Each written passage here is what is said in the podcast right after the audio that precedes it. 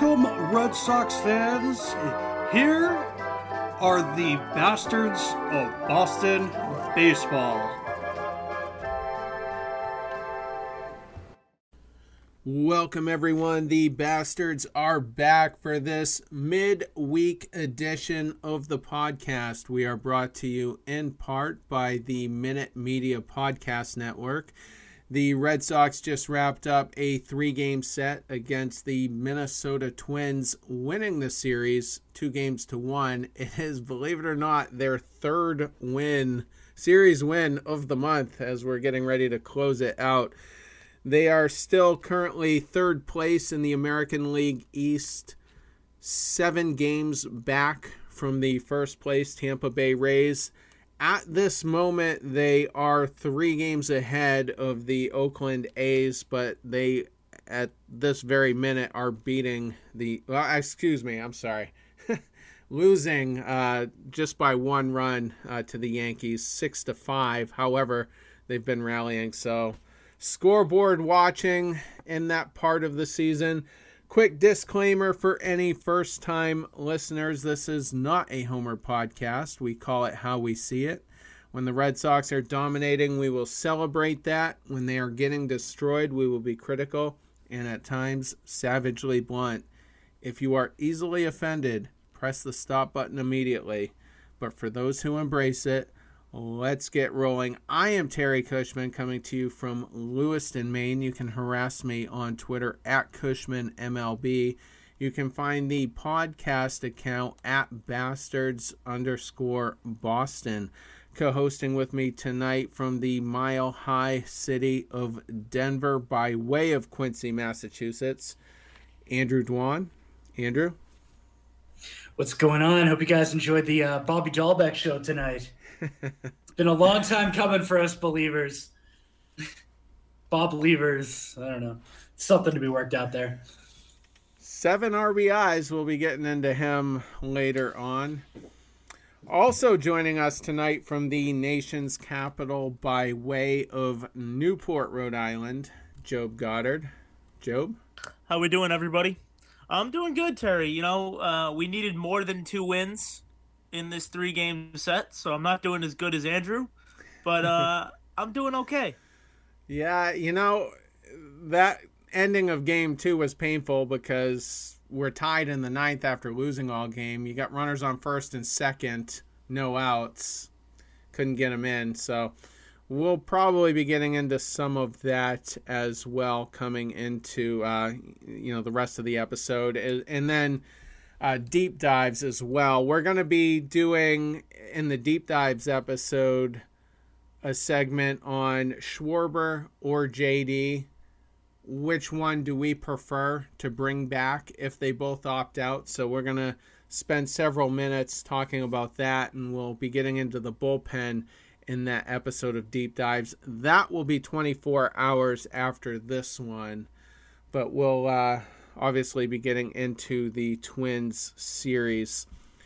So, game one, Tuesday night, Red Sox win that 11 to 9. Tanner Houck got the start. Wednesday, as we were just talking about, Red Sox lose that one 9 to 6 in extra innings. Nick Pivetta had the start for that game. And then tonight in the series finale, an offensive explosion 12 to 2. Red Sox win that one with Chris Sale. So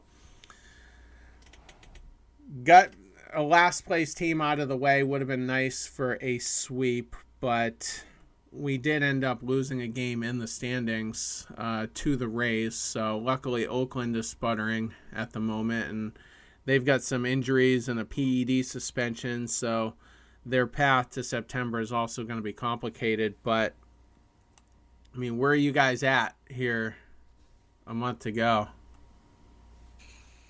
It's so hard to tell. I I don't really think we can say anything right now definitively until we see the next series against Cleveland, which again they got to take. I mean, you'd hope three, but at least two. Anything other than that is just not acceptable at this point if you want to be a serious contender. But as long as they keep some, you know, a game or two between themselves and Oakland, they're in good standing because I, I don't expect to catch Tampa if that if we caught up to Tampa, that would mean something went horrific, like horrifically wrong for them. Um, I just don't see it at this point. So I don't care where the game is, whether it's in New York or Boston. If we have Chris Sale on the mound, uh, we just got to get there first, and that that just means winning sixty percent of your games. Well, gut check. We have 30 games to go, and I'm not confident about any starter on this team to win the ball game for us, except Chris Sale. So not as confident as Andrew's feeling. Not gonna lie, Cleveland worries me. We have six games with Cleveland over the next week and a half. They're eight and two in their last ten. They're a game over 500 at this point, and they've been playing much, much better over the last month. I I just want to win four of six. I don't think that we have the ability nor the strategy to win five of six or even six of six uh, from this Cleveland team because I think Alex Cora has hit a roadblock. I think this bullpen is falling apart. And uh, I'm nowhere near as happy as I should be after winning two of three. Charlie and myself uh, did a show last week, and neither one of us really have the Red Sox making it into the postseason. But you know the the Bassitt thing, I, am not sure had happened at that point. Chris Bassitt, who's the ace for the A's, so like I said, I, I'm I'm a little skeptical about them now. So maybe we do squeak in. But Cleveland, I think, is going to be tough. You have a four game set against Tampa after that in Tampa as well. So well, when we're recording a week from now, I guess w- that will be the show where we're covering is what what happened in Tampa. So I think that's ultimately gonna tell I mean, us. that'll decide our season. Yeah, it, it very well could. Absolutely. Attention listeners across the galaxy, all the way from Australia to Boston, do we have a pube problem? If so, our friends at Manscaped have cleared you for takeoff with their fourth generation and brand new Lawnmower 4.0. Kick your pubes to the next planet with the Performance Performance Package 4.0. I can't say that word, apparently.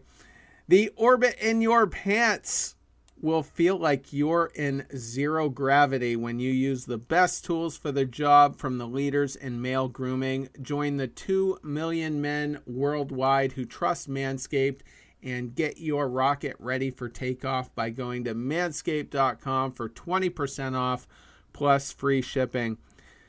Inside this package, you'll find their Lawnmower 4.0 trimmer, Weed Whacker ear nose hair trimmer, crop preserver ball deodorant, crop reviver toner, performance boxer briefs, and a travel bag to hold your whole solar system. Get 20% off plus free shipping with the code FANSIDED20 at manscaped.com. That's 20% off plus free shipping with the code FANSIDED20 at manscaped.com for a clean trinity and beyond your spaceballs will thank you. Do we get any of that deodorant? Because it's like 100 degrees here every single day. And I, I, I, am like for the last three months i could absolutely use it. Dc is it's... called the swamp so I, am with you andrew. Yeah at least it's dry out here it's ball deodorant, though, just to be clear. I oh, mean, oh, I'm well aware of that. Okay. you know, you, your salesmanship sold me, Terry. I'm gonna need a couple of a uh, couple of coupon codes. I mean, if you run out of the arm stuff, it might work. I don't know. I don't know where on your body the temperature gets hotter, but but yes. All right. So getting into this twin series, we will get right into studs and duds. We won the series. We'll start on the stud side. Andrew, who's your stud? Well, with Chris Sale, um, it's great to have him back. He's still working his way up to full blown Chris Sale, which we kind of saw right before he was about to come out. Um, you know, first time he's seen the sixth inning since 2019. So baby steps, just gotta you know take it one game at a time. Give give it a whatever cliche you want to roll with. Uh, but he was great. He had one hiccup with the home run. He had a few, you know, he's had that a couple times now uh, since he's come back from the IL. But after that, he was pumping 98. I, I wasn't sure if that was still around because it was like, all right, well, he can live 94, 95. That's more than fine, especially if that slider's on. But yeah, 98, Chris Sale, if that's where we're going to get what he has hit full stride in like two or three weeks, I mean, damn, that is, that, that's, you know, what, what more can you ask for? That's a solidified number one starter, top five ace in the league that is in your rotation for the first time in two years, and he's an absolute weapon to have. And he, as he goes, we will go, and he'll take us as far as we need to go. Joe. Not much more to say about Chris Sale. He, he had really one mistake in this game. I know he gave up two earned runs, but really the only mistake was the one hanging slider that got taken for a two run shot. The base hit before that was a little dribbler. He made the right decision not to try to gun that to first because he could have easily, you know, thrown that ball away or e- even gotten hurt with the strange movement that is reaching and scooping. Um, so I liked his performance tonight a lot. I would have liked to see a little bit more fire from him when Cora came to get him, which in which I think was a little bit early. Uh, this is the second time in a row where Cora's come to get him, and I understand they're protecting him for the stretch run here, and they don't want him to get hurt coming off Tommy John. There's a couple of times now in a row where I keep thinking he's got ten more pitches. Like, why are we getting him now? Like, let him finish the inning. Um, so I think I'd like to see in his next start, which I didn't do the timetable, but I think that'll be against Tampa, It will if be. I'm correct Yep. Then I want him to throw 90 pitches. That's that's my goal for Chris Sale is either six innings or 90 pitches. And I don't want to see anything different than what I saw tonight. He was phenomenal. Uh, I mean, the immaculate inning is a useless, meaningless trophy for a pitcher, but he used all his pitches to get nine straight strikes, and they were all moving. It was like, oh, he's back. Here we go uh, with this guy on the mound in a wild card game against Gerrit Cole, I feel confident. You know, so uh, this is progress. This is a great thing. Um, I'm not happy with Cora because of these moves, but that that's okay. If it's against the Yankees, I'm not sold that it's going to be Sale and that it could be Eovaldi. I'm just saying. Uh, uh, I mean, if it's against the Yankees, I would probably go with Eovaldi because he dominates that lineup. it makes a lot of But if sense. it's a, but I would also be okay with you know in a wild card game going Sale and Whitlock. Like Whitlock is just dominant. So I, I would be really okay with that that one two punch, and I think against that right-handed heavy lineup, you probably want Eovaldi. But if they can get Anthony Rizzo going, Joey Gallo going, then it balances that out, and I might go with Chris Sale. It's a it's a decision we'll have to talk about. Yeah, it's probably more of a topic for another show. I, we got at least one more series with them. Hopefully, Sale will pitch in that series anyway. And as far as Sale goes, his three starts have been all against last place teams. So his next start will be against Tampa. That's going to tell us a lot. I thought that the Twins might give him more fits though than the other two. They're a little more scrappier, and this was clearly his best performance, even with the two-run shot. I I felt this was his best pitching performance. Of Yeah, and you know, you really needed him tonight too when you looked at the uh, the matchup pregame because you have Xander on a day he needed off desperately, and unfortunately you have Hunter Renfroe going on the bereavement list at the last second. So you're down to to your big bats in that lineup. So. Chris Sale, we, we if he laid an egg, it would have been really tough to come back from that. And, you know, not ha- having foreseen what Bobby did tonight. Well, I think Chris Sale foresaw it. I don't know if you guys heard uh, Ellis Burke on the NESN broadcast tonight, but Bobby Dalbec in Chris Sale starts is five for ten with eight RBIs. He So I think. Bobby did- Dalbec has at least one day of playing time every week going forward. If Yeah, I'm Chris Sale. I want Bobby Dalbec in the lineup. he's always had a And- personal catcher, so now he's got a personal first baseman. And actually, you know, I, I didn't think about that, that till just now. Schwarber was supposed to play first today, today, so Bobby wouldn't have and he wouldn't have been in the lineup. Right. yeah, that's all because unfortunately Renfroe is on the bereavement list, so he had to shuffle some things around. Um, It's about time that Domino's Schwarber fell did- right for us. Yeah, and Schwarber did get to play first base. We got our 1st Mhm. Schwarber signing at first base there at the end of the game, so that was good to see. Nothing really went his way, so we didn't have to see anything uh, as far as errors go. But I'm excited for Chris Sale as we as we move forward. I think he's his competitive fire is is being held in check by the fact that he knows these are shitty teams that he's playing against. And I can't wait for him to argue with Alex Cora. Don't take me out of this game when it's a big game against Tampa next week. Well, let's touch on that tonight real quick. And Job, you kind of already did, but he's in the sixth inning. That's the first time he's gotten that far. His two other outings were were five full innings, and he had one out with runners on first and second.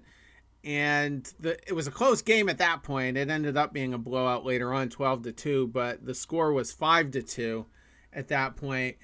And I myself, I was a little disappointed because I I wanted to see Sale get out of it. The whole outing, except for maybe the first inning, was very low stress. I, I mean, he had close to, what was it, 17, 18 pitches in the first inning, but then just cruised all the way I mean, he had through. 54 pitches through five. Like, basically, going into the fifth inning, he had 54 pitches. Yeah, and then So, 70, 70 something at the point he was taken out. So you got to stretch him out at some point, and he's throwing all his pitches. Like Andrew said, the velocity has ticked up a little, starting to see upper 90s, and he usually topped out at about 98, 99 anyway. So he's just about there as far as his velocity goes. So I, knowing the bullpen i- is shaky anyway, I, I kind of would have liked to have seen him try to get out of it. But he, he didn't think- put up a fight on the way out either. So that's the point I'm going to bring up here. I think we're seeing a more mature pitcher as well. I think he understands that there's more at stake than that just one game. He realized there was a quote from him when he first came back. He's like, I had my life taken away from me for two years. I'm not going to let that happen again. I'm not going to take anything for granted. So he knows that he can't just go out and be that bulldog throwing 130 pitches, you know, like it's 1976. Uh, he's got to manage his health for the long haul, and he wants to be around for the long haul too. So you look around the league, Syndergaard's finally just starting to get back going. Uh, I think he just got on the mound last night or tonight, uh, probably in like low A. And then you have Severino, who keeps going for like, I think he's on his seventh second opinion in like three weeks. So I, things like that just make me nervous and i think he understands it at this point of his career he's won a world series it's not like he's still hunting that i, think he's playing it safe which i, I actually like because i would hate to see him you know get a dead arm or run into some shoulder fatigue right now because that'd be the last thing we need Yeah, I can't disagree with the fact that I think he's a more mature pitcher. I mean, take the the ground ball before the home run, right? That that was a single infield hit. That's something that in the past Chris Sale would have tried to make the hero play and been super pissed off that he lost the quote unquote no hitter. I mean, I know it's super early, but he was dominant, and that's something that would really piss him off. And when he came off the mound side after giving up two runs, knowing that he was in a good position to win, he was not that upset. So to me, it's I'm okay with that aspect of it. What I didn't want was Cora to come get him right there. I, I want to be more clear. I would have liked to see him get out of get out of that jam as well. The only guy that I'm confident in, in the bullpen on this entire team right now is the guy who came in and bailed him out. Garrett Whitlock is an absolute stud for this team. He's thrown 62 innings of, of relief this year. That's more than any other reliever on the team. And I trust him in any situation. So I don't hate that. In what, you know, if we had lost this game, the feeling of Red Sox Nation, the feeling around the clubhouse would have been drastically different in my mind. So I don't hate going to Whitlock. I hate that Chris Sale didn't get a chance to get out of that jam because I want Whitlock tomorrow. Like I wanted Whitlock to be available behind E-Rod, who had a shaky start last time, and I don't think is going to ever give you seven innings again for the Sox. So I, I wanted Whitlock ready to go tomorrow, and that's the main reason that I'm upset with Chris Sale not getting an opportunity to get out of that jam. I mean, if he was at 85, 90 pitches, no arguments whatsoever. Well, that's one thing, but I mean, he's at 78 pitches. Right, that's right? what I'm he's getting good at. for another 12 pitches, 15 pitches. and I just think it would have been nice to see, you know, six innings on the box, but, but anyway. So uh, go ahead, Job. Your stud for the series. This is the second straight show where my stud, or second in, in three shows, where my stud is somebody I never thought I would name a stud his entire tenure in Major League Baseball, and that's Bobby Dalbec. Need I say more uh, than he had seven RBIs tonight? I already mentioned he's five for ten in Chris Sale starts in the last three weeks. He's hitting 289 since the All Star break. 333 in his last seven, about 290 in his last 15 games. I understand we've played some crappy pitching. He's gotten opportunities against the Orioles, the Twins, a couple of other uh, not great left-handed pitchers. But he's absolutely mashing. He is so locked in against left-handed pitching that it proves that him in a platoon spot is the way he should be used at all times. You can't face right-handed pitching. He's a 199 hitter against right-handed pitching, but against left-handed pitching, he comes in clutch. He hits the ball hard even when he makes outs, and he doesn't strike out anywhere near as often. Uh, he had a pinch hit, base hit in game one. Played good def- uh, defensively all series, and then tonight absolutely won us this game. Andrew. Yeah, do you guys want a fun stat about him? So, Give it to me. well, first let me just say our first base offense has been absolutely amazing. The defense has been horrendous, but the offense has just been great lately. Imagine if we begin this all year. Uh, Last so, last 30 games, I mean, we've been fantastic offensively from the first. crushing it, crushing it. So Anthony Rizzo only has one more home run and two more RBIs since going going to New York than Dalbec had tonight. That's kind That's of a great stat. right? That, that, That's a that great. was a good well, one. no, Anthony Rizzo's big big selling point is that he can play first base, which Dalbec really can't. He's not a not a first baseman. He's yeah, been pretty bad, you know, pretty brutal all season. But listen to these listen to these numbers over his last 30 games. 299 average, 372 OBP and a 623 slugging. Now, his strikeout rate is still very high. Right? He's got 26 strikeouts in his last 78 plate appearances. Far too high. But if you, you know, minimize that down to his last 7 games, which I understand is when he's been super hot, he's got 3 strikeouts in his last 17 at bats. Like that right there is the pure presence, the ability to move guys around and not have him face right-handed pitching is giving him a role that he understands, that he can flourish in, and where he's not trying to do too much. This is the first time all all year that Bobby Dalbec has earned a spot in the lineup against left-handed pitching every day. It's been this month. He's had the hottest August of anyone on the team not named Alex Verdugo. Or Kike. Or Or well, and, or Renfroe. But no, they, they're they've had some guys clicking, absolutely clicking lately, and it's great to see. And I I really do think that Dalbec is a full on confidence guy. I've said this from day one. Once he gets rolling, and I think he's a little fragile like that, and there's nothing wrong with it. I mean, some people are just wired that way, where they get really down players on are wired themselves. that way. Yeah, they get down on themselves, and you know, you start gripping the bat. You're almost like sawing it off in your hands, and he's coming through. Is this going to last all season? Absolutely not. But is it going to be fun while it lasts? For sure. I thought he almost killed someone in the first in the first row tonight. So if he can give us this against the crappy pitching and the crappy teams, guess what? We got three against uh, Cleveland coming up. So let, keep that ball moving, and then Schwarber can go down to first base uh, Uh, when we face Tampa. I'm going to be honest. I, I don't know what the matchups are for the Cleveland series, but if we face Triston McKenzie, he won't be in the lineup. And if we face another right-handed pitcher, he might pinch hit in that game, but he will not be in the lineup. So we might Well- only see Bobby Dalbec one game at first. Yeah, and that'll be tomorrow, and they are facing a lefty. So Well, yeah, I guess we'll see from there. Bobby Dalbec, I, I don't hate him as a person, but I'm just I'm not sold on him. And it was only two or three nights ago, Alex Cora was saying in his post game that yeah, it hasn't worked out so well for Bobby this season. And Travis Shaw has had a couple of big moments. Is that going to carry into September? I don't know. I have a feeling that Cora kind of likes Shaw a lot based on his How comments. can you not like Shaw? wow. As a teammate and, and as a defensive first baseman, how can you not like Shaw? I'm talking about from a performance standpoint. He just seems to like the veteran player that he is.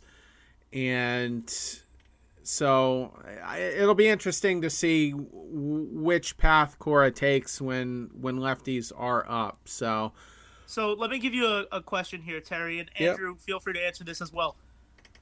Do you guys remember what we predicted Hunter Renfroe would do as far as offense at the beginning of the season? I went back and listened to that episode this week. I I Probably hated 230 with 20. Well, I had him as our team MVP in our original one. I know You I was. Andrew, and that's why I was asking both of you, right? Because the rest of the crew, and this includes Jason, myself, Terry, and, and Charlie, we had him going 230 to 240 with 20 some 20 something home runs, 200 strikeouts, and an average right field. He's by far outperformed that, but Bobby Dalbec is now hitting 235, 16 home runs, 59 RBIs, a 740 OPS in 327 at bats. That's what we thought we were going to get from Hunter Renfroe. So you can just directly inverse. You know, Hunter Renfroe's stats have been fantastic. Bobby Dalbec's have not. But that's what we were thought we were getting from Renfroe. So that production is still there. It's just not coming from the same guy. I I think I said I thought Renfroe would be DFA'd by May or June. By I, June. I Yeah. didn't like him, but he's the one Bloom guy that I didn't thought I would like because I, I did like Kike when when we signed Kike. I thought we needed more than what he would give us, but I, I've always liked Kike as a player. But but the one guy I, I didn't like that Bloom brought in was was Renfroe, and and he's one that I've like I said come around on. Leads the league. Well, I didn't with- want to throw you on cold takes exposed, right? I wasn't trying to say, "Oh, Terry, you suck it at thinking about baseball." What I was trying to say here is Bobby Dalbec's hitting 235 with 16 home runs. Like that's your nine hitter. And yeah, he's on pace for a, a record-breaking amount of strikeouts, but no more than JBJ. So to me, now that he's gotten hot and his numbers have started to even out, if he can hit 240, 245, like that is a a nine hitter that you can rely on. Against So lefties, I'm starting to come around on Dalbec against lefties. Against Yeah. right-handed pitching, he's uh, atrocious. You can give me the bat, I can hit 100 against right-handed pitching the way Dalbec does.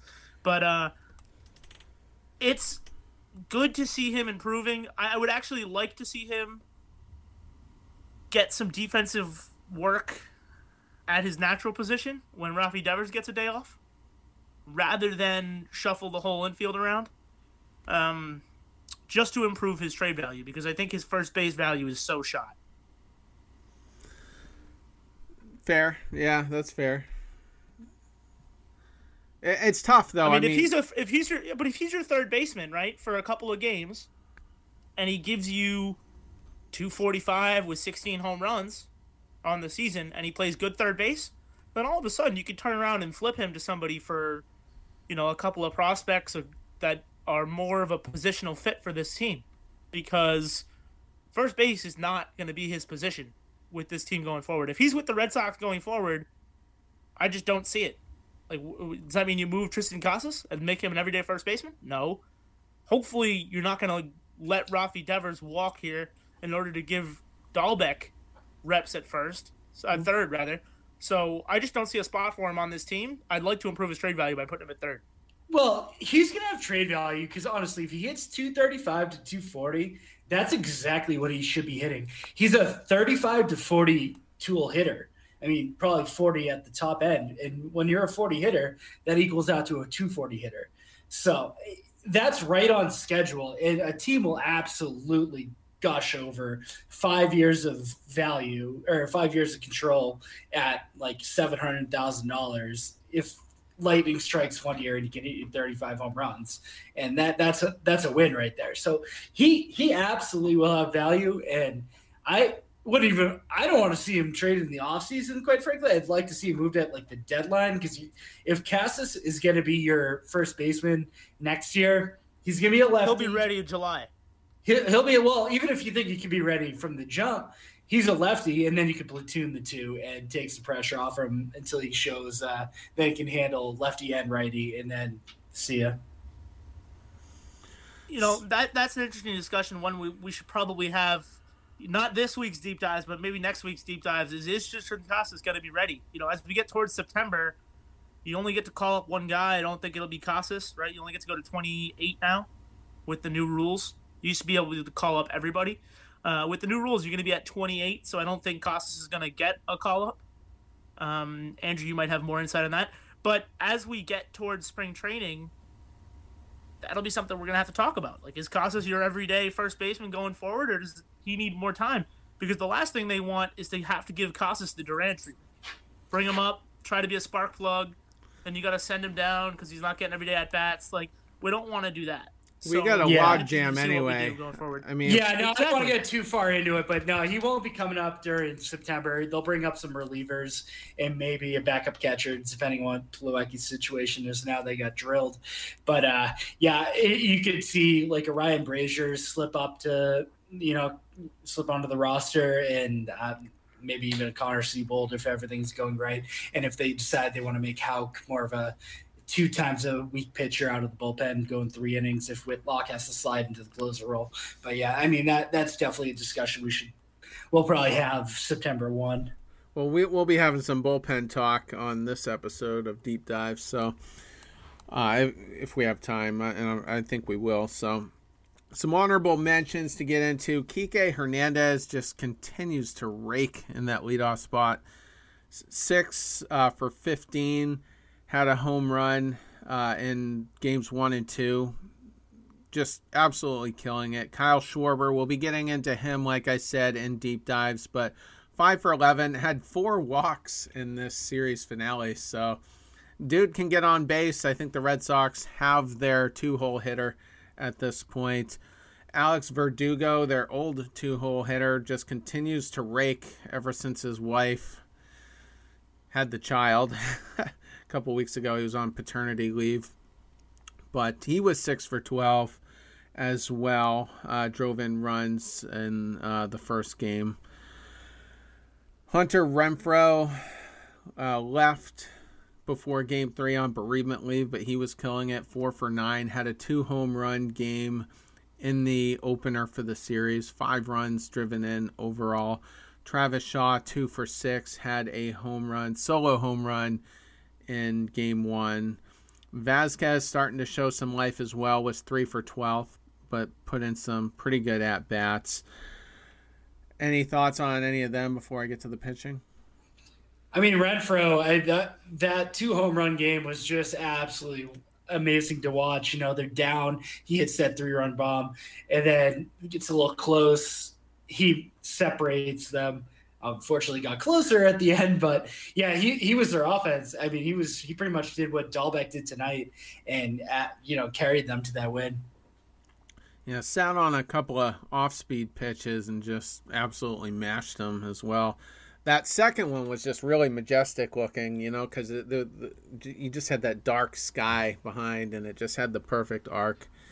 When he hits yeah, them and he hoping, knows it, it's so fun. Yeah, I'm hoping that bereavement leave doesn't put him off his hot streak. You know, um, baseball players are both creatures of habit and also they change their moods like the way the weather changes in Boston. So I'm hoping that everything is okay with him, that when he comes back, he doesn't have to continue to put so much pressure on himself to be great for this team because I don't want him to press. That's when we get into trouble.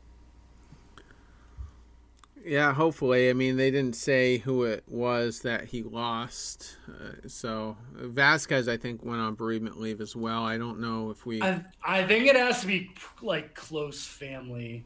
Okay. It has to be, be like family is the rule. yeah, it can't be like a third cousin like twist. No, I, I mean, I'm like thinking more of a grandfather, maybe, or yeah, Uh, but what about his wife's family? Does that count as well? I think it does. Yeah, I believe, yeah. Okay. So not that not that we're rooting for any scenarios. So thoughts and prayers uh, with Renfroe. Um, into the pitching aspect of things, Tanner Houck, not great, not bad. Lasted four and two thirds. Did give up eight hits, three earned runs, walked one, struck out uh, six. Austin Davis had one of the better relief roles uh, out of the bullpen. Went two and two thirds. Didn't give up a hit or a walk. Struck out three. looked that- great. Definitely his, Looked great. his best Yeah. outing since the trade. Josh Taylor came in for to get one out in game one. It lasted only one pitch, and he got the win. Through one pitch, got the win. Greatest stat of all time. Yeah, they look like they don't really want him to face righties whatsoever. I don't know if anyone else is catching that vibe. Like they, It, it they- does feel like that. yeah, Yeah, well, I And I don't he- have the numbers in front of me he as scuffled far a as how many bit, righties so. he's faced versus lefties. But he would be my guy next up in the closer role. I mean, I know a couple of weeks ago, or even maybe last episode, where you guys were talking about Whitlock being being the closer for this team if Barnes continues to struggle. Taylor's my next man up, uh, righty or lefty. I trust Taylor's fastball slider combo more than I trust any Matt Barnes curveball this month. So I would like to see Taylor get more work. Uh, I was surprised they pulled him after one pitch. I thought he was going to come back out and get two or three more hitters. Um, I was a little upset with that, especially with the way it ended up, you know, going. Uh, I would just, I think this bullpen is being managed in such a way because they've been ineffective that everybody is gassed. Like we desperately need those extra arms that September could bring, or you know, some health could bring, because I don't think that Robles is to account for that meltdown, and we'll, talk about him in a minute. But the entire bullpen needs to be better. It just does. I was upset that they pulled Taylor after that point. Cora, I think, has made some big managerial mistakes over this series. It's been not great as far as the bullpen goes. We'll we'll get into Robles here coming up, and there'll be plenty of bullpen talk next episode. Um, so I think that does about do it for the stud side of it. Perez had a good outing, but he was also terrible in game one. So, uh, all right. So The yeah, only more honor- the only other honorable mention, uh, Rafi Devers passed 30 Oh, home runs today, uh, and he's now at 94 RBIs on the season. So hopefully, with a good series in Cleveland, uh, he'll be at 3100 by the end of uh, the end of August, or at least close. And uh, hopefully, they announce an extension with him like any minute. That would be great. Hence my tweet tonight above the highlight reel. Um, I meant to notate him as well, but yeah, he was three for twelve. Didn't get on. Uh, didn't have a hit in game two, but walked twice. So he's starting to come around. I'm starting to feel like he's starting to lock in. So that's that's nice to see. Uh, so all right, let's uh, switch sides. Get over to the duds. Andrew, who do you have? Who's your dud for the series? I went with Xander. He really didn't have a great series. I think it was one for nine, and I, the one hit was actually pretty timely because it was in the bottom of the ninth the other night. But I don't know. No, and nothing happened before that. Nothing happened after that, and it, it, it- he's going through a tough stretch. And the worst part is like whatever. Every superstar can go through a tough stretch. It just sucks that his tough stretch just happens to coincide with JD Martinez's. So when your uh, your three four hitters are both having like their season low lights, that is a tough thing to overcome, and it's really not great. And his range to me seems to be going down a little bit. I've always kind of feared his defense. Uh, I think everyone knows that by now. I, I they're going to have some tough decisions coming up with him in the next year and a half, two years, especially when it comes to public opinion. Oh, yeah, no, he's totally banged up. But I mean, his defense was never 65 level. I mean, look at what Andrelton Simmons did tonight. Obviously, that's the total end opposite side of the spectrum, but he's not even half that. And no, it, no, he's nowhere near a Jose come... Iglesias level shortstop, you know. But no, uh, right now, I mean, he's your dud for this series. I totally understand it. One for nine. He's my dud for the second half so far because he's your leader on this team, whether it's vocally or not. So I totally understand that, but we got to just keep reiterating to the listeners and to the people who don't necessarily get to watch every game or don't follow it as closely as we do. He is hurt. Like he is playing oh, yeah. very, very hurt. Yeah, no, I I'm I totally agree with that. I I hated when he, they were trying to rush, rush him back from the wrist thing that he suffered in New York right after the All Star break. I I have no doubts that he is absolutely banged up. That's why I was happy he had the night off. And again, it just coincided with the terrible time, but it didn't didn't hurt them whatsoever. Uh, I but if his defense, if his offense isn't carrying his production, he it, it's a tough player to carry, especially looking out down the road. Extension wise, I don't know. He seems a lot older than he really is. Obviously, he's been around in Boston since what 2013. Age 20, yeah. Yeah. Yeah, 2013 postseason. I mean, he had that great stolen base of third. Like he, he burst onto the scene at a young age. I guess we'll just say he's an old soul right now, and I he's got some mileage for sure. He I mean, does, and games. I love Xander Bogaerts, one of my all-time favorite players on this team. I don't know what I'm getting out here. I'm going a little long-winded, but I, there there are some flags that are warning, uh, kind of getting raised in the background if he want if he insists on being a shortstop um, for the seasons to come. Yeah, I mean, you you would think that his destination might be third base or, or first base uh, if he ends up on another team. I, it's hard to it's hard to foresee him ever playing first base for the Red Sox with the guys that we have in the pipeline. But and but, and hard playing third too if we want to get a Devers extension. Yeah, well, the DH he could be a DH. It's tough. There's so many you, scenarios. Moving someone that young over to third no, I, I, like... I, feel like he would have to move to first, and you'd have to move Casas. Like there's just a lot of moving pieces there. If you're honest yeah, with yourself, it's, it's hard. Yeah. Nomar Garcia Garciaparra is the best comparison I would say to Xander Bogaerts as far as talent at the position defensively. Um, they're, they're pretty oh, similar. Oh, Nomar was a whiz. No, Nomar was an absolute uh, I'm talking about at the end. I'm talking about at the oh, end. at the end, yeah. Know, like, like Nomar at the end there, after he had his wrist issues, was a defensive liability at short. Uh, and that's why we had to go out and get Orlando Cabrera, among other reasons.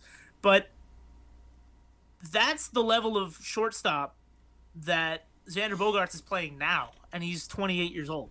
So there, there's a lot of things we're gonna have to talk about with Xander moving forward. As far as right now, like it sucks that it coincides with JD's cold streak, and we'll talk about JD in the next episode. But I also like don't want him playing hurt because the games matter now, but they don't matter anywhere near as much as they will if we actually make it to October. So I don't want him playing hurt against the Twins or the Indians. If you have to give him three, four days off, I'm quite okay with Arroyo against left-handed pitching. I'm okay with Arroyo at second base like any day of the week. He's the best second baseman the Red Sox have had in years. Hasn't made an error so far this season. Knock on wood. If he and only okay keep it short. If he only had Xander's toughness, though, because I don't know that he does. Uh, uh, totally right. I don't think he does. But yeah. if it if it comes down to it, and you need to give Xander some extended, you know, rest days, this is the series to do it. I mean, we have 17 straight games here coming up because of the, the rain out last Sunday. We need to give Xander some days off. And I usually think Cora excessively rests players. Right now, I feel like Xander needs it. Like, this is, if we were in it with the Rays for the division, I would say we have to play and we don't have a choice. But I think right now, at this very moment, with the schedule that Seattle and that Oakland have going on, I would sit Xander Bogaerts for this entire series coming up. Give him three days off in a row. Well, Cora has been not resting people in the last few weeks. Like they're not. Nobody's been getting the automatic day off after the off day, after the scheduled off day. Well, he So- can't afford to. We're in free I know. fall. No, I know. So, and we're still But I think seven this back. is a period where I would I would give it to Xander because I think he's actually hurting the team by playing hurt, which I, I- wouldn't usually say. I, think I mean, he can't be too hurt though. I mean, he's still in the lineup. I don't think they would, if it was a wrist thing or whatever, he he wouldn't be in the lineup.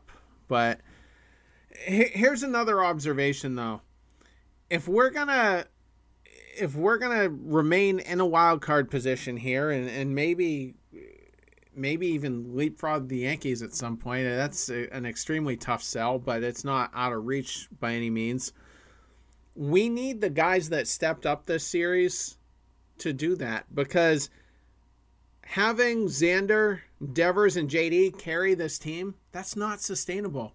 And two of them had a bad series, but everybody else stepped up. That's what needs to happen if we are going to hold on to the wild card, hopefully win the wild card game. We've never had to play one in, in this era of the one game wild card and then get into the ALDS and then be competitive. We're probably going to be playing Tampa if if we win the wild card. So Tampa or Houston, right? So it's going to come down to a big, a big series there for whoever plays in that series. I just Terry and, and Andrew, this is my question. If I was to tell you that Xander Bogaerts' stats in the last month are 266, 355, 438, and that he struck out 21 times, which is about 18%, would you be concerned? that's not too concerning. Yeah, I mean he's getting on base. He- The- So that's the last 30 games. Now, if you look at the last seven games, when, you know, this bad stretch, I understand it's just a bad stretch, he's hitting 182. He's not taking walks. He just doesn't look comfortable. So, what is the solution to this lineup if he's gonna play closer to 200, hit closer to 200, and not 319 like he did in the first half? Because to me, if he's hitting 319, you got to juggle the order a little bit. You got to put Renfroe up there. You got to move some pieces around, and then you could struggle. So I'm moving Xander Bogaerts to the bench for the next couple of days. well, he didn't play game three. Kike was the short, so he's had one night off. But but we'll. I, I mean, you got to let him know. He, he's got to be honest with you. Uh, and I think that, you know, he has that respect for Cora, and Cora has that respect for him, where he's going to say, What is your body telling you? Because they both understand. They've both been to the dance, they both won it uh, multiple times as players or coaches. So these guys know what it takes to get to where you need to be during the stretch run yeah, they're on a terrible stretch, and it just happens to coincide with the Yankees being like freaking world beaters, potentially winning 11 straight games, which, I mean, nothing you can do about that. So the they see them they see themselves as a wild card contender at minimum. So Xander's not gonna push himself. I'm sure he's gonna push himself, but he's not gonna push himself without any pushback from the uh, coaches it, to to put himself in jeopardy for the stretch run. Well, see, I, I look at it and I think he wants to play every day because he's looking at the end of this contract. Like he's opting out after next season, and he wants to play every day and show teams that he can be a shortstop because he's not going to sign as a third baseman. He's not going to pull an A Rod, right, and sign with a team that has a shortstop. There's a very good shortstop market coming up this season. Next season's will be bare. The end of next season. So he's setting himself up for a payday, and I just don't want him to jeopardize the team because he wants to play every day. Well, we'll see. I mean, we we've got a lot of issues going on right now, and that's one. We're gonna get into some others, and actually, Job. So why don't you go ahead with your dud for the series? Uh, my dud for the series is Robles. I think this bullpen is just so taxed that you had to go to Robles in that spot in game two. even though I would have rather gone to Sawamura or anybody else in a, in a big spot than Robles, having pitched uh, two innings and a third, I believe, in the last three days. Before that, you had to know that he didn't have it when he came in in the ninth inning. When he's throwing 93 to 94, and he usually sits 98, 99 on the fastball. And for him to just give up five runs there is extremely deflating for the team. After Kyle Schwarber gave you his biggest moment to date, his equivalent of the Anthony Rizzo double play to end a game against us. Uh, the biggest acquisition moment for the Red Sox this season, uh, aside from a Travis Shaw walk-off grand slam that I people are overblowing because he didn't need a grand slam. All he needed was a fly ball. So to me, the Kyle Schwarber moment was the biggest one of, of any trade deadline moment, and Robles blew it. That would have been a huge. Okay, the first half magic is back. Turn the page. Chris Sale's going tomorrow. Let's get the sweep, kind of moment. And Robles just didn't have it. And there have been days where guys don't have it and they gut it out and they get you a decent performance. This was not it. I mean, he absolutely laid an egg in the 10th inning of that game and it was brutal. Yeah, you know, I have a hard time. It, it was terrible. I have a hard time blaming him too much for after what he did the night before. Um, yeah, he threw over 30 pitches and then he, you know, he was throw, he was his velocity dipped I think seven miles an hour. So, from 99 to 93, right? So, yeah, that that's that's tough to make up, especially when you're a two pitch pitcher.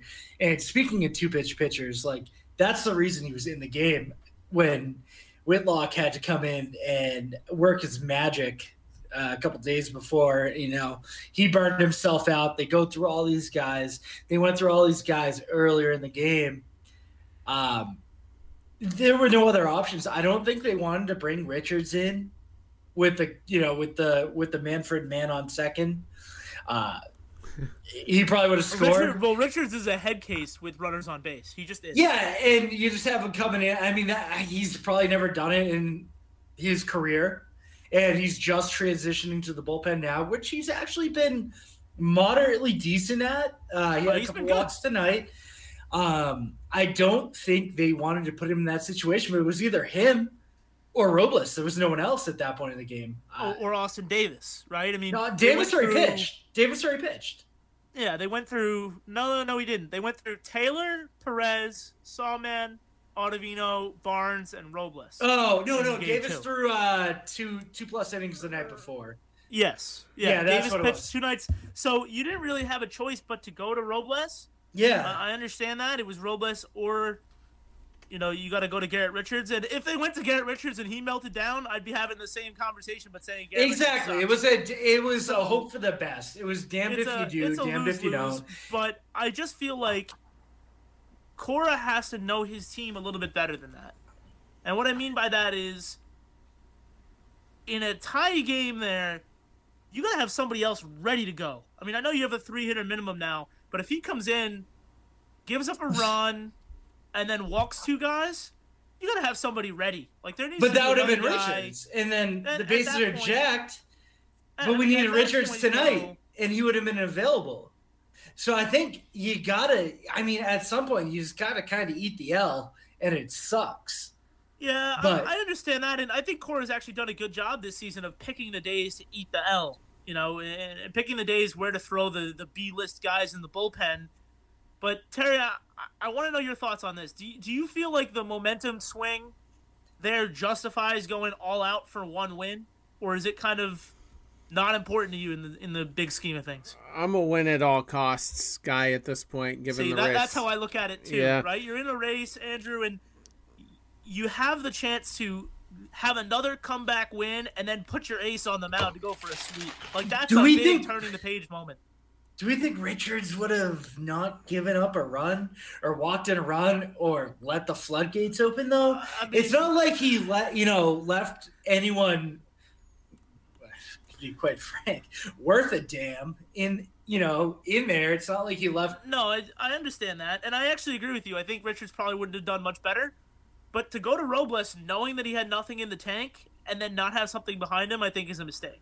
Like you I don't know Robles if he didn't know he didn't have that. Yeah, completely. I mean- like I think the velocity drop might have been a surprise to him. We're we're looking at it in hindsight right now, and before the inning started, I probably do lean on bringing in Robles. Uh, you know, he had that good performance the night before, albeit several pitches. But you know, the Richards thing is in hindsight uh, at this point. It is, and, this is why we need Darwinzon Hernandez back so desperately.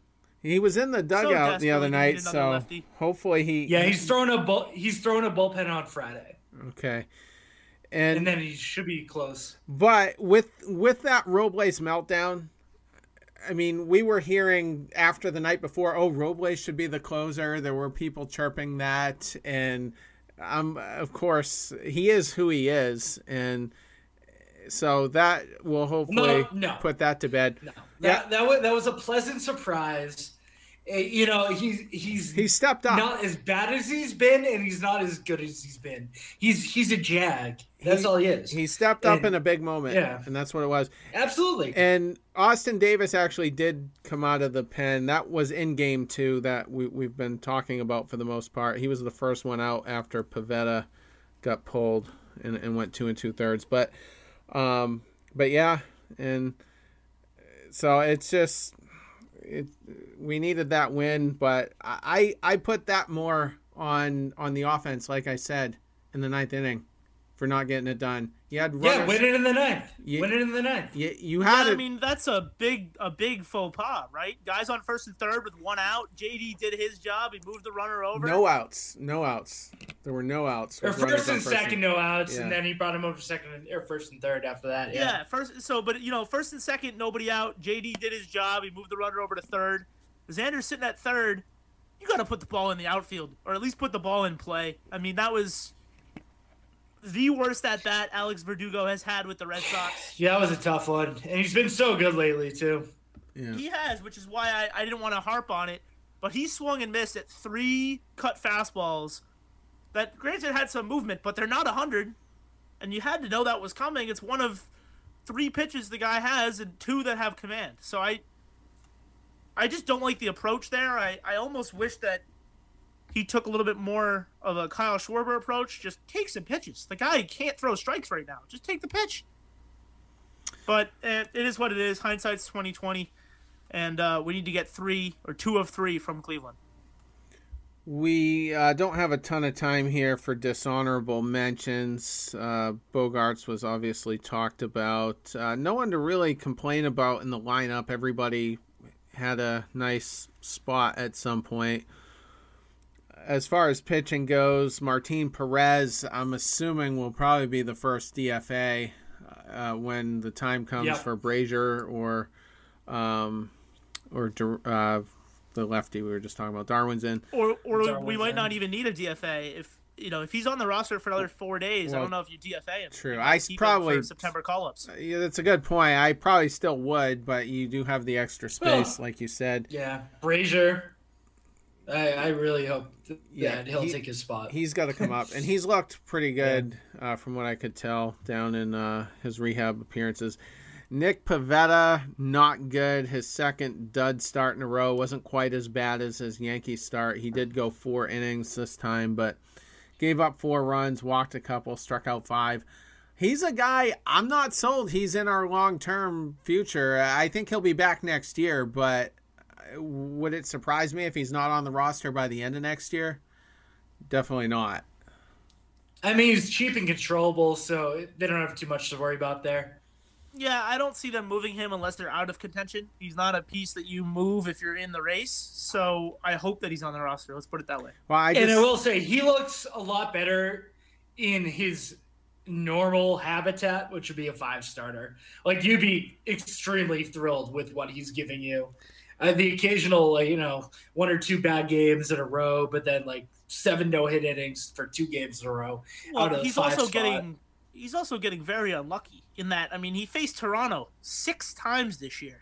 That sucks. Like that's just a scheduling conflict, and then he gets rocked by two of the you know tw- twice he gets rocked, once for eleven runs and once for seven runs, and people go, "Well, he sucks." Actually, no. Like they did some serious damage to his ERA, but any big league club, especially Toronto, with all those bats, that sees you six times in a row or in, in you know four months is gonna hit you.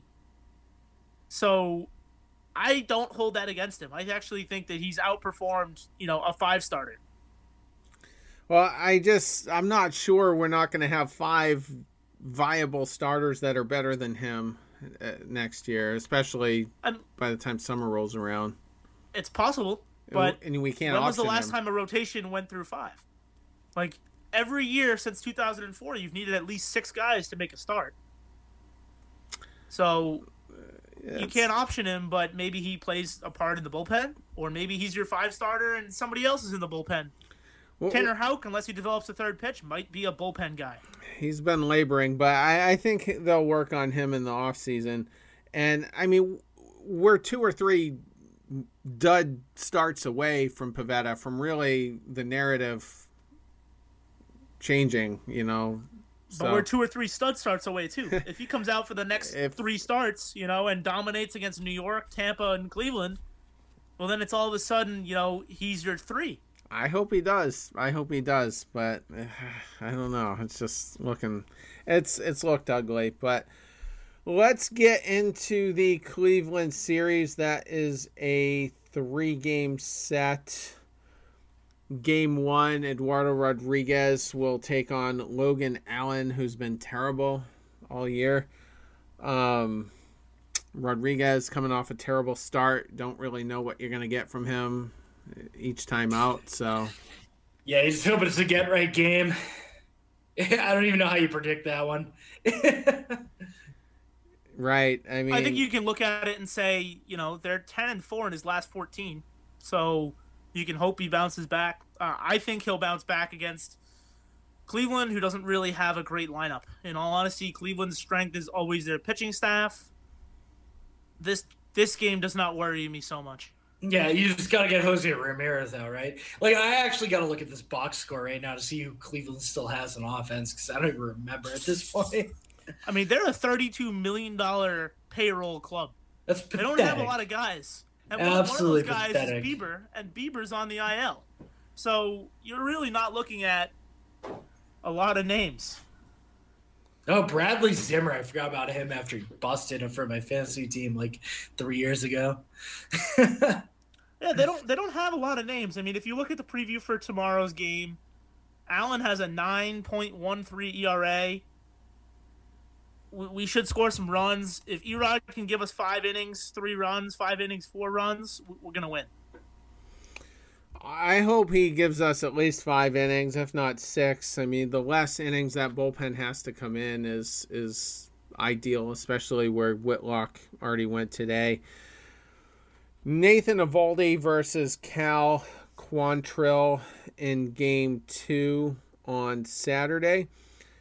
Quantrill is coming off of three good starts. He's only given up five runs in his last three. In fact, his last start, he went seven innings against the Angels and did not give up an earned run, struck out nine. So that's the type of guy that's been killing us. That happened in game two against Ober, who luckily went five innings and we were able to get competitive. But Quant, I don't, I don't like those games in the second half of this season. No, I, haven't liked these games against the Red Sox the last 15 years. It's it always seems like the first guy, the, you know, the first time they ever face them, they suck, and then they'll put like 15 next time. But yeah, I don't know. I've always kind of been a Cal Quantrill believer. I really want the Red Sox to get him in the offseason because San Diego was absolutely trying to trade him, and obviously they did. And I thought that would have been a target. I think on our targets list was like, yeah, let's try to find a way to get him to our bullpen.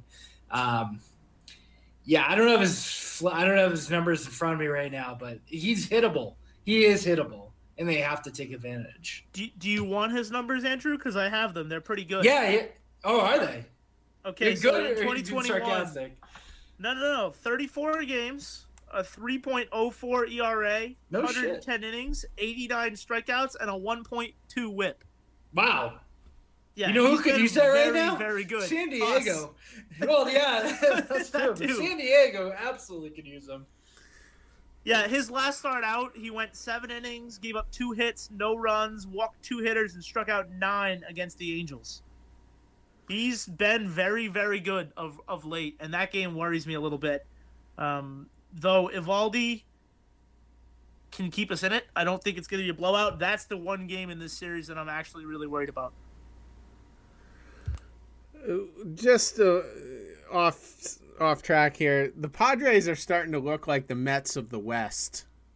Oh, they're Unbelievable. Insanely losing tonight, aggressive, insanely aggressive in the offseason and in the deadlines, and then turn in a dud. I know they made the playoffs last year in that weird format, and I think they would have been a wild card anyway. But um, I mean, yeah. they gave us a, a hell of a game last night. I don't know if either of you caught that. I doubt it because Terry probably was on his way to work when that game ended. But I stayed up and watched the entire 16 inning game because by the time it was the 11th inning, I was like, all right, I'm in it now. Um, by the time I got to bed, it was like the like 4 a.m. But what a hell of a game! Like, as a baseball fan, you've got to be rooting for the Padres. Like, you're rooting for the Reds collapse because you want to see that Dodgers Padres wild card game. I don't know. I mean, the Reds Dodgers might be a better matchup at this point. yeah, the Uh, you Reds know, are in a seven good. game series, that's what I would rather see. But in a one game series, oh god, give me give me Yu Darvish versus Max Scherzer. Like that's a, a dominant. Well, that was dominant- tonight, wasn't it? and the Dodgers Yeah, won. uh, like, I think that was the the exact Dodgers are a matchup better tonight. team. Uh, The Dodgers are a better team, but I, I'm rooting for seeing a matchup there. A little off topic, I know. Re- But you gotta be Reds, rooting for the Dodgers. Reds have a terrible bullpen. Good starters, but bad bullpen. Uh, all right, so game three, that's Tanner Houck versus Eli Morgan. Morgan is having a terrible year. Probably wouldn't be in the rotation uh, had they not, you know, sold off everyone. I, I mean, if Houck is solid, I'd love to see him go five full and even six full. Uh, he hasn't done that so far, but if he does that, we, we definitely win the game. I think we win this game anyway. I mean, Eli Morgan has not been good. Granted, he's young. I mean, he's only 25 years old. He's still coming into his own. But 12 games, he's 2 and 6 with an ERA of 5.98, 58 strikeouts, a 1.3 whip. He's getting hit really hard at every game he's pitching in. Uh, except of late, he's dominated some pretty crappy matchups. Uh, he dominated Minnesota, three hits over six innings. He did. He pitched for four innings against Oakland, gave up five runs, and then eight hits for four runs in four and a third against Texas. Like he's not good. Uh, the Sox should hit him, and even if Whitlock isn't available, and you have to go with Houck to, you know, the the wheel of fortune that is the bullpen, I, I think you can win this game. Yeah, I'm counting on the offense because I'm not gonna lie. I I have been the low man on Houck as a starter. I don't have huge expectations for him to go deep. Um, I don't think he makes it a third time through the order. So I think he goes Hope- four innings. Yeah, I agree with you. I hope it's five. I was giving him five, but I I hate the idea of having to burn Whitlock for two or th- like two and two thirds every five days because he's not not pulling his weight. I don't know. They might have to shuffle something up. Um, I- if that I mean, continues. you can piggyback it. I would put Garrett Richards on track to pitch three innings in that game. Well- if I had to guess.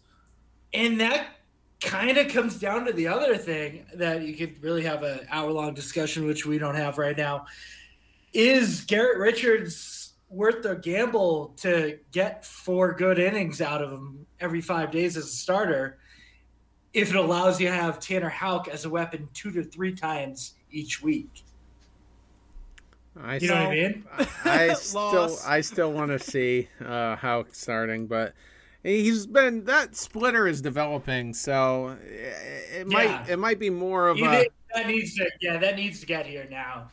yeah. Well, he's been throwing it more and, and getting outs with it, so um, Well, to put it simply, in the playoffs, we go to a four-man rotation. Houck will be in the bullpen. Like, oh that's yeah, how I look at yeah, it. yeah. yeah. He won't be You starting. know, he's the odd man out. Yeah, absolutely. So, in short, I have us losing game two, winning the series two two out of three. Two out of three. I'm not gonna get my hopes up with the sweep. Okay. Job seems to be with with us on that one. All right. So we will wrap 24 hours from now. We will have the deep dives episode again. We're going to have a Schwarzer, Schwarber, Schwarber versus JD debate uh, with some bullpen uh, talk at the end. Probably some more Matt Barnes talk. So be on the lookout for that episode, and then we'll be back on Sunday night. Jason, Charlie, and myself to talk about this Cleveland series. Everybody have a good weekend. Take care.